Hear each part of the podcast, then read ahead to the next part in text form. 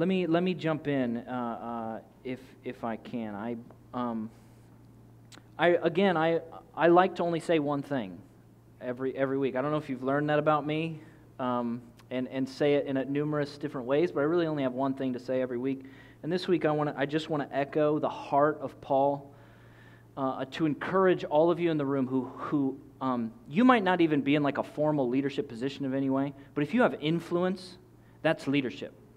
So if you have influence over two, three, four people in your life, you don't have like a microchurch or nobody, you don't have a title or something. You're a leader. You have leadership. Uh, and so it, anytime I'm talking to leaders, I'm talking to you too. And that's going to be almost everybody in the room. And I just want to I just want to have a little bit of a word from the heart of this text to every leader in the room. Preach the word, not the itch.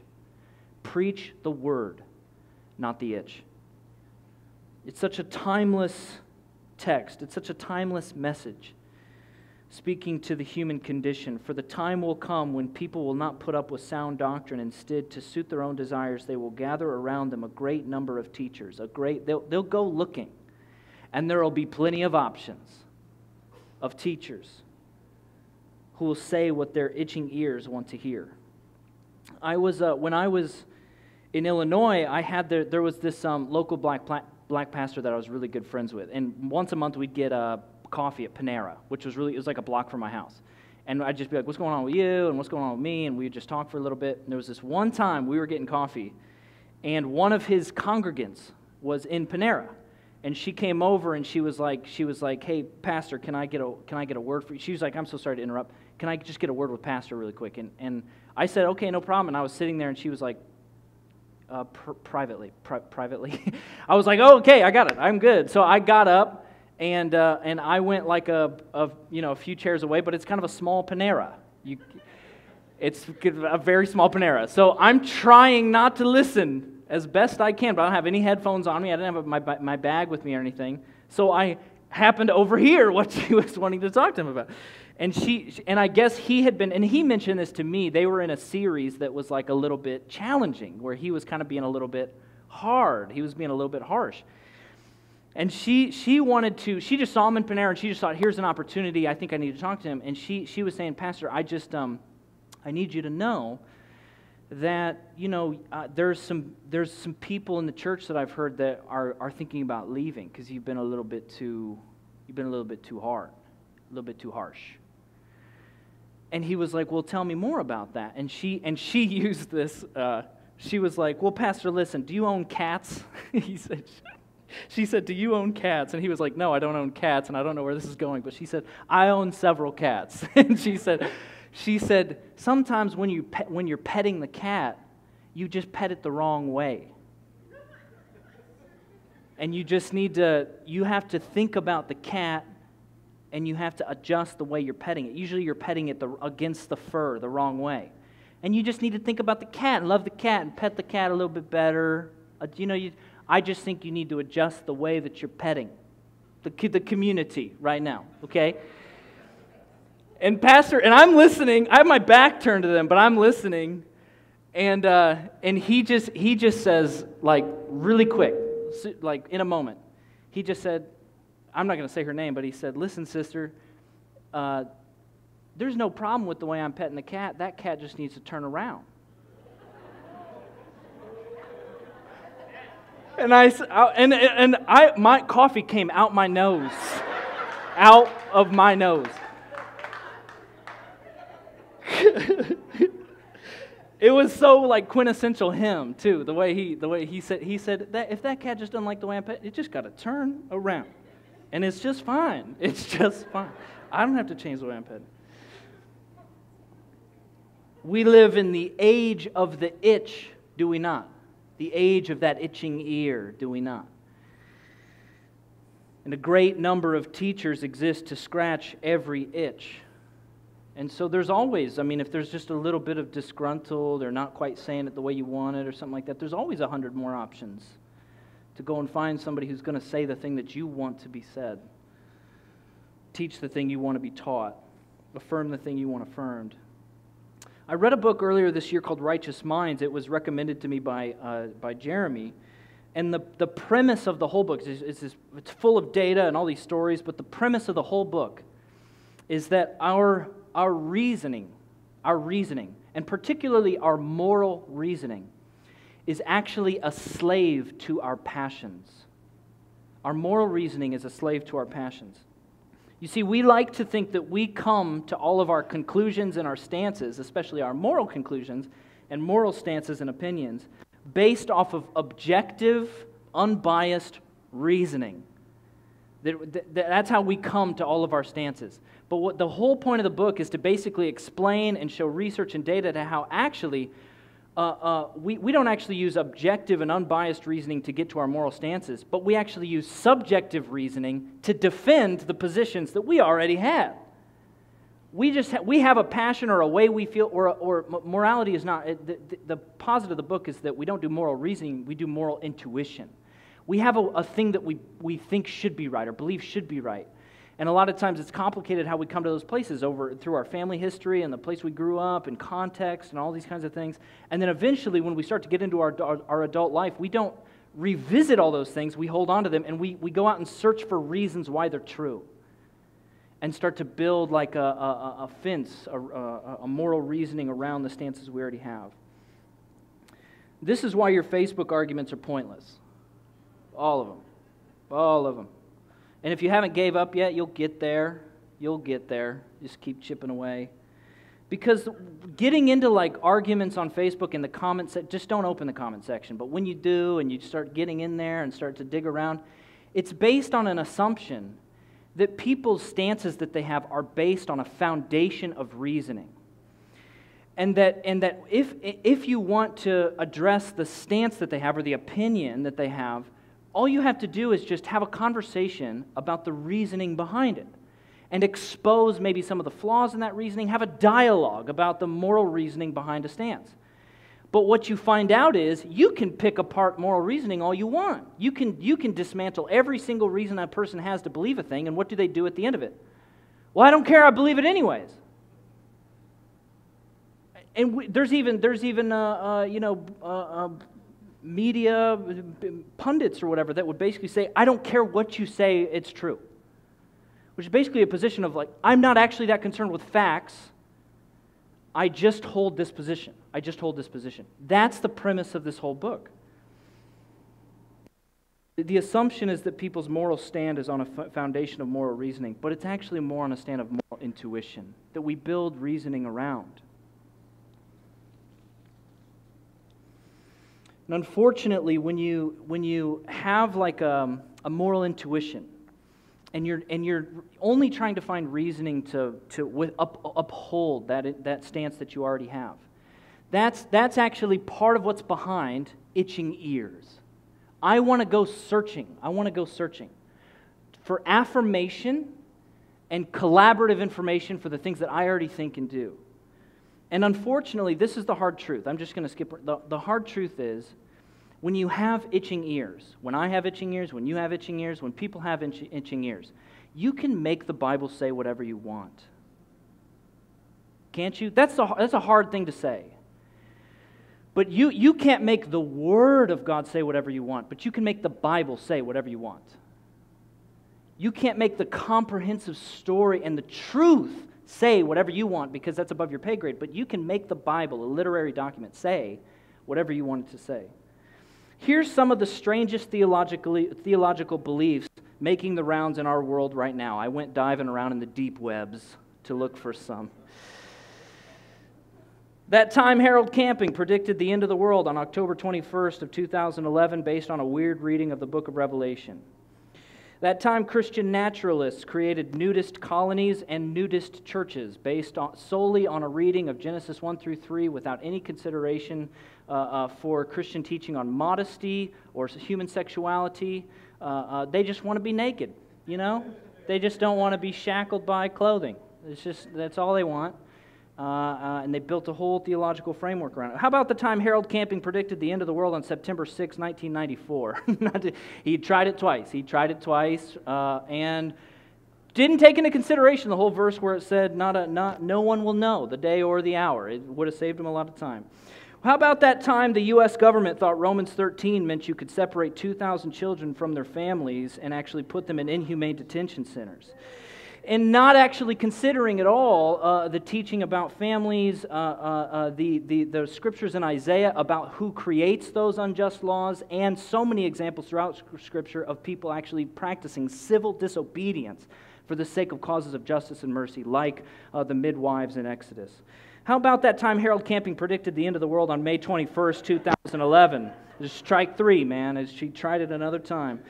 How about that time the Christian science community stopped participating in the entire medical field because they believe, and still to this day believe, that all sickness, all, all, all uh, uh, uh, anything wrong with your body is actually just an illusion of the mind that you can only get rid of through prayer? Uh, um, and, and, you're free to practice, medic- get involved in medicine or medication, but it'll actually hurt your efforts to actually pray away the illusions of those things that you're experiencing. You see, the Word, the Word can become a slave to our passions. It can. And we can abuse it and redesign it to submit to the passions that we already have, the moral intuitions we already have. Or, or, or, our passions can become submitted to the Word. The Word can become a slave to your passions, or your passions can become slaves to the Word. I think Paul's charge to teach, rebuke, and encourage are prophetic in our age of itching ears. To teach, rebuke, and encourage. To teach in an age of itching ears for expertise. My son is uh, an expert in everything. My three year old uh, son is an expert in all things. Um, a few months ago, I, I was gi- giving him a I think, I think he wasn't, I don't even remember, I think he wasn't listening. Like I told him seven times to do something, he didn't do, didn't do it. So it was time for a consequence. And uh, I, I, think it was timeout, and we, you know, we, we went to timeout, and he was just losing his mind, like, uh, like just losing his mind. And I, was, I just didn't really want to deal with it. And so I decided this will be the moment that I teach my three year old son what's, what mercy is. So we go to timeout. I, he knows he needs a consequence. I'm like, listen, what did you do? Can you repeat back to me what you did? He repeats it back to me. I said, do you think you deserve a consequence? He said, yeah, I know I deserve a consequence. I said, well, listen, I, I'm, gonna, I'm not going to give you a consequence this time because I love you. I love you so much. And when you deserve a consequence and it's not given to you, that's called mercy. That's called mercy. I said, Do you know what mercy is? He said, Yeah, I know. I've never, no one has ever had this conversation with him you don't know what mercy is? He says, Yeah, totally, I get it. I said, Tell me what mercy is. He says, Well, it's like when daddies are like, are like kind of mad and, you know, mercy. you know, mercy.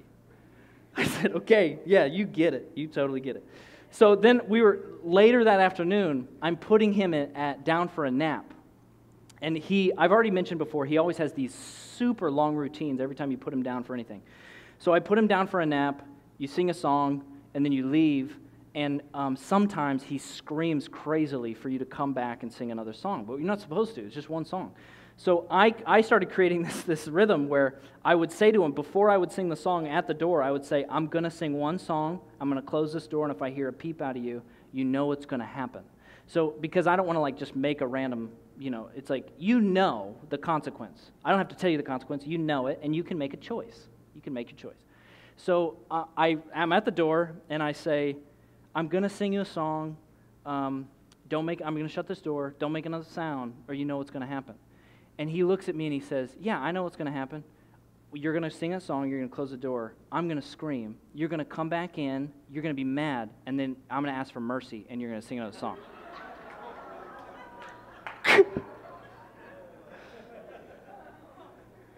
Guys, my son is broken, man. He's an expert. He knows. He knows, he knows, he knows. And I'm just thinking, you don't know what mercy is. You don't know. You don't know. But he knows, he knows, he knows. You see, you cannot be taught what you think you already know. We live in an age of ubiquitous access to information, online degrees, audiobooks, cliff notes, summaries, and YouTube University, where everyone and simultaneously no one is an expert in anything and everything. Everybody thinks they know everything.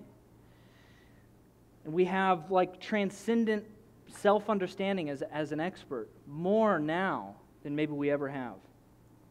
And what teaching does is when you, when you decide like you're going to step into a position of teaching, it assumes a gap in information or a gap in knowledge in the person that you're talking with. And uh, uh, what that does is it, uh, it can be offensive. That assumption in that transaction can be offensive to people who think they're experts. They're experts. And so teaching in, in our time and certainly in Timothy's time can become a timid thing. It causes us to be timid to teach because we don't want to offend or overstep or encroach or make people upset. And in such a space, we might shy away from teaching, but whether or not the audience is in season or out of season, ready or not ready, open or not open, we must step into discharging the duty of our ministry to teach. We are still called to teach with patience and care, with patience and care the history and the meaning and the reality of Jesus as Lord and the way of his kingdom.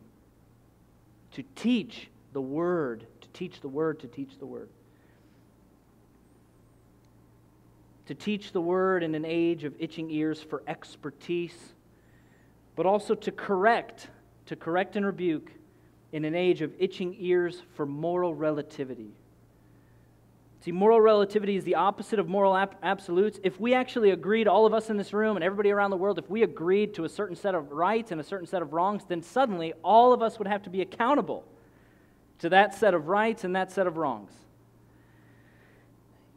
Yet we live in a, uh, a time of relativity because if you can if you can diminish the existence of absolute right and absolute wrong, suddenly you diminish the possibility for accountability or the need to be accountable anyone to be accountable, to each other or to certain absolute realities. And if you live in a morally relative system, you might hear things like, you tell me if you've ever heard this, you might hear things like, to each his own, to each her own. Let me be who I am. Don't judge me. What gives you the right? What gives you the right? Even uh, even uh, whataboutism, like when you get in, into like a little bit of a confrontation with somebody, and that person immediately saying, "Well, what about this in your life? This other thing?" That's actually a symptom of moral relativity because what it's trying to do is distract from the current thing we're talking about by saying you're not a perfect messenger to deliver this thing. There's hypocrisy in your life, and so this and and somehow that actually has nothing to do with the thing we're currently talking about but it's becoming a very popular tool in dialogue in order to escape moral judgment in any way. What about this? What about that? What about this in your life? To expect people to be perfect in order to actually be able to have conversations like this. Listen to Isaiah 30. I'm just going to read it to you. Listen to Isaiah 30. For these are rebellious people, deceitful children, children unwilling to listen to the Lord's instruction. They say to the seers, they say to the seers, see no more visions. They say to the seers, see no more visions. And they say to the prophets, give us no more visions of what is right. Don't do that anymore. But instead, tell us pleasant things and give us what the Hebrew, what the Hebrew translates to smooth delusions. Give us pleasant things and smooth delusions and stop confronting us with the Holy One of Israel. Stop confronting us with the Holy One of Israel. You see, correction in, a, in an age like this, in, a, in an itching ear space like this, correction can be equivocated to hate and ambivalent acceptance of everyone with no correction, no rebuke. Let's not do that. That can be equivocated to love. But Proverbs says the exact opposite. Proverbs says wounds from a friend can be trusted, and an enemy multiplies kisses. That wounds, con- confrontation, correction, and rebuke is actually an expression, done in the right way, done with patience and care, can actually be the highest expression of friendship. And yet, the people who just express flattery with you all the time, they never actually deliver you wounds, that's actually a perfect expression of hatred from an enemy. It's the opposite. In my own ministry, I've, I've tried so many times to build trust with, with certain people for ages and ages before I start to feel like, oh, I think I've, I think I have enough trust here to maybe deliver a hard word, and, and it might be years of building trust, building trust, building trust, and then finally deliver a hard word, and they just leave. They're done. They're like, this is, uh uh-uh, uh this is not what I signed up for. And I know some of you in this room have experienced that exact same thing. Like, no, I'm not, this is not it. This is not happening. Just no, just does not want any confrontation or correction. And there's been other times in my ministry where I wait and I wait and I wait because I'm trying to build trust and make sure that they're in season, even though I shouldn't be thinking about that, making sure they're trying to be in season. And then I'll try to bring that word, and they're actually sad that it took me so long to say it. Their immediate wonder is like, How long have you been thinking this? We've been in relationship for months. How, how, how, when was the first time you thought of this? And to my shame, I'm just trying to decide for them when they're in season, when they're in season, when they're ready, when they're ready, when they're ready. In such a time as this, we might shy away from correction. We might shy away from rebuke. But whether or not the audience is in season or out of season, ready or not ready, open or not open, we are still called to correct with patience and care toward the character, integrity, and the ethics of Jesus as Lord. We teach the word and we correct toward the word. And not only do we teach and correct, but we encourage in an age of itching ears for outrage. Once upon a time, the Western conscience was overly positive and optimistic as it glossed over and refused to look for or see uncomfortable realities and evil truths. But now you scroll through your Twitter feed and search for the unicorn of genuine gratitude and authentic encouragement. It's hard to find. We might feel like encouragement cheapens our outrage, or that encouragement might make us look like we're naive to the times that we live in, or that we aren't taking seriously the problems that need corrected. Uh, but it doesn't have to. It doesn't have to. And in such a time as this, we might shy away from the just, just authentic face to face encouragement of one another. I mean, I had a meeting this last week, a lunch meeting, and, uh, you know, I was just, a, a guy, he was interested in the underground. I just wanted to tell him a little bit more about it. And then at the end of the meeting, he just asked me, like, how are you doing? You know, how are you doing with the burden of leadership? And, you know, you just got a five month old, you're not sleeping ever. Like, just how are you holding up? And I just told him, you know, I'm doing okay. I'm doing okay. Like, I'd like to sleep. Sleep would be good. That'd be cool. I look forward to that sometime, but I'm okay. I think I'm okay. And he just looked me, I made full eye contact, which is already uncomfortable. Nobody does that. just made full eye contact, and he just said, Man, God sees you. He just, and I think he's just so proud of, of, what, of what you're doing. And I was so, I didn't, I, it was almost like, he wasn't asking me a question. Uh, he didn't need me to say anything. He was telling me something he, he knew that I already knew, but he was saying it anyways. And I just sat there and I was like, I don't know how to respond to this. But it's so good. I was like, I was like, what is this? what is happening in this meeting? Oh, this is encouragement. This is encouragement. That's what this is. Uh, and, it's, and it's actually really good to just speak the word into people's lives. A word that they probably, it's not going to be nuanced or brand new to them, but something they probably already know, but maybe they don't know with their hearts, and you just need to speak that over them. And they don't need to res- res- reply in a certain way, or it doesn't need to be like, a, like this an amazing moment. It's just like this thing that God built into the life of his people. And I just thought, my goodness, what is this glass of water that this guy is delivering me? In such a time as this, we might shy away from that encouragement. But whether or not the audience is in season or out of season, ready or not ready, open or not open, we still must discharge the duties of our ministry to encourage with patience and care. To encourage. Because some people might not want to hear it, actually, but to deliver it with patience and care. Affirming someone in how God sees them, in God's disposition toward them. We teach the word, we correct toward the word, we encourage in the word in such a time as this of itching ears. The worship team wants to come up. I just want to end with this final final thought that I as I was dealing with the text this week, it was kind of the lagging response in me that I felt like was maybe an invitation for me to respond and I and I wanted to extend it to you. Leaders in the room, and you know who you are. And again, foremost title, no title, leader in the room. What do your ears itch for? Because Paul isn't just saying there's going to be, there, there, there's, there's a time coming and it's already here where people will only want, they won't put up with sound doctrine, but they're, they're going to they're gonna crave what their itching ears want to hear, and they're, they're going to go find a bunch of teachers to do it. And he's not just saying, you keep your head. He's not just saying, like, don't do that. But part of what he's saying is, like, like the reason why teachers begin to bend toward itching ears is because they itch for something too. And the, the breadth of the passage is a reminder of who you are, of who we are, of what you've seen, of what's going on in your life. And you and then because of that, you keep your head. You remember. You remember. When your ears itch for something else, you remember. We're tempted to shy away from teaching. We're tempted to shy away from correcting. We're even tempted to shy away from encouragement because, and I think it's because we itch in those moments for something else. We bend our opinions or our stances because we itch for celebrity, for fame, for notoriety from a growing ministry. And what it might take to grow your ministry is to actually change what it is that you say.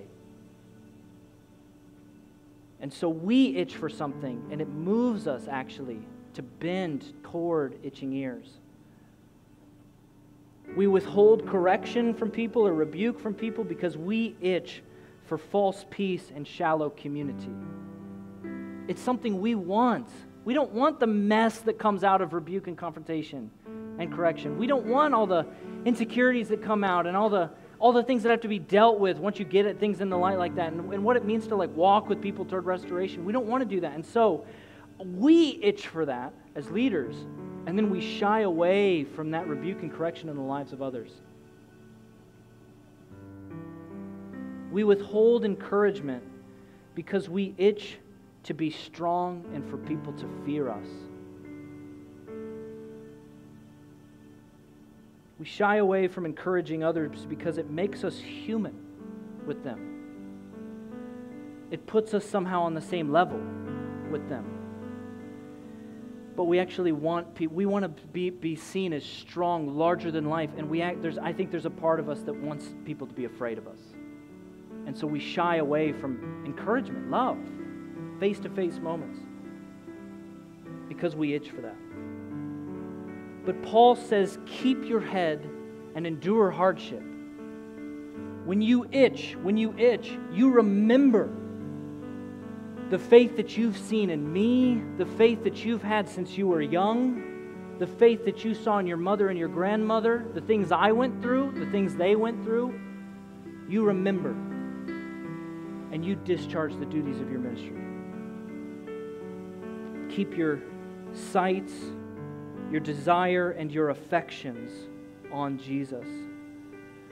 Nothing else is worthy of your loyalty. Nothing else. Nothing else. Nothing else is worth submitting to or bending toward but Jesus. And the outflow of a life centered on Jesus is a life saturated in the world, in the Word, dwelling in it and preaching it dwelling in it and preaching it. You can't preach a word that you do not know and have not tasted of do not drink. Dwell in the Word, preach the Word as an outflow of a life centered on the affections of Jesus. And if you find yourself timid to teach, slow to correct, hesitant to encourage, I wonder if your ears have been itching for something other than the voice of Jesus, some other thing. I wonder if you've been itching for some other thing than the kingdom of God. Would you invite Him this morning to expose that, to expose that itch?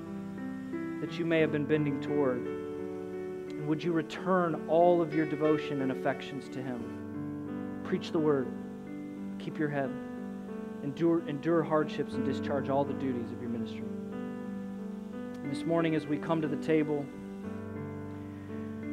I want you to hold that in your heart. Maybe that place where you've been bending, that itch that you've had that he might be sharing with you. On the night he was betrayed, he broke the bread and he said, This is my body broken for you. Eat it in remembrance of me. In the same way, he took the cup and poured it out, saying, This cup is the new covenant in my blood, shed for the forgiveness of sins. And when you drink it, you drink it in remembrance of me. So this morning, come, not wanting any other teacher, not wanting any other word, not wanting any other idol, not wanting any other fascination or affection, just wanting Jesus and wanting His Word to dwell richly in your heart and then to spread forth from your life. When you're ready, the elements given for you.